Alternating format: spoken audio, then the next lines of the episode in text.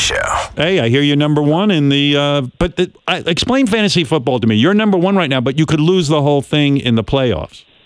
Well, they're the playoffs, and and Howard, listen, it's been years. This this league, I feel like you're part of this conspiracy because this this league is your namesake. Okay? No, And it isn't. This is your yes, it is. Yes, it is. This is your namesake. Okay, and and your guys, when I'm down, rest assured, rest assured, they want to kick me, they want to humiliate me, and they want to hmm. shame me. But when I'm winning, when I'm on the top, when I'm when I'm on the top of the mountain, naked, fucking, no one wants to give me the credit that's due. But I am I, right now. I won the regular season, Wow. and now it's the playoffs, just like any other sport. There's no trophies for the regular season, for the record. And Gary, where are you? Isn't his son the one who really plays it, though? Yes, I've, of I've got- course. no, wait a second. I've gotten word that Michael's actually taking more of a prominent role in his own fantasy football.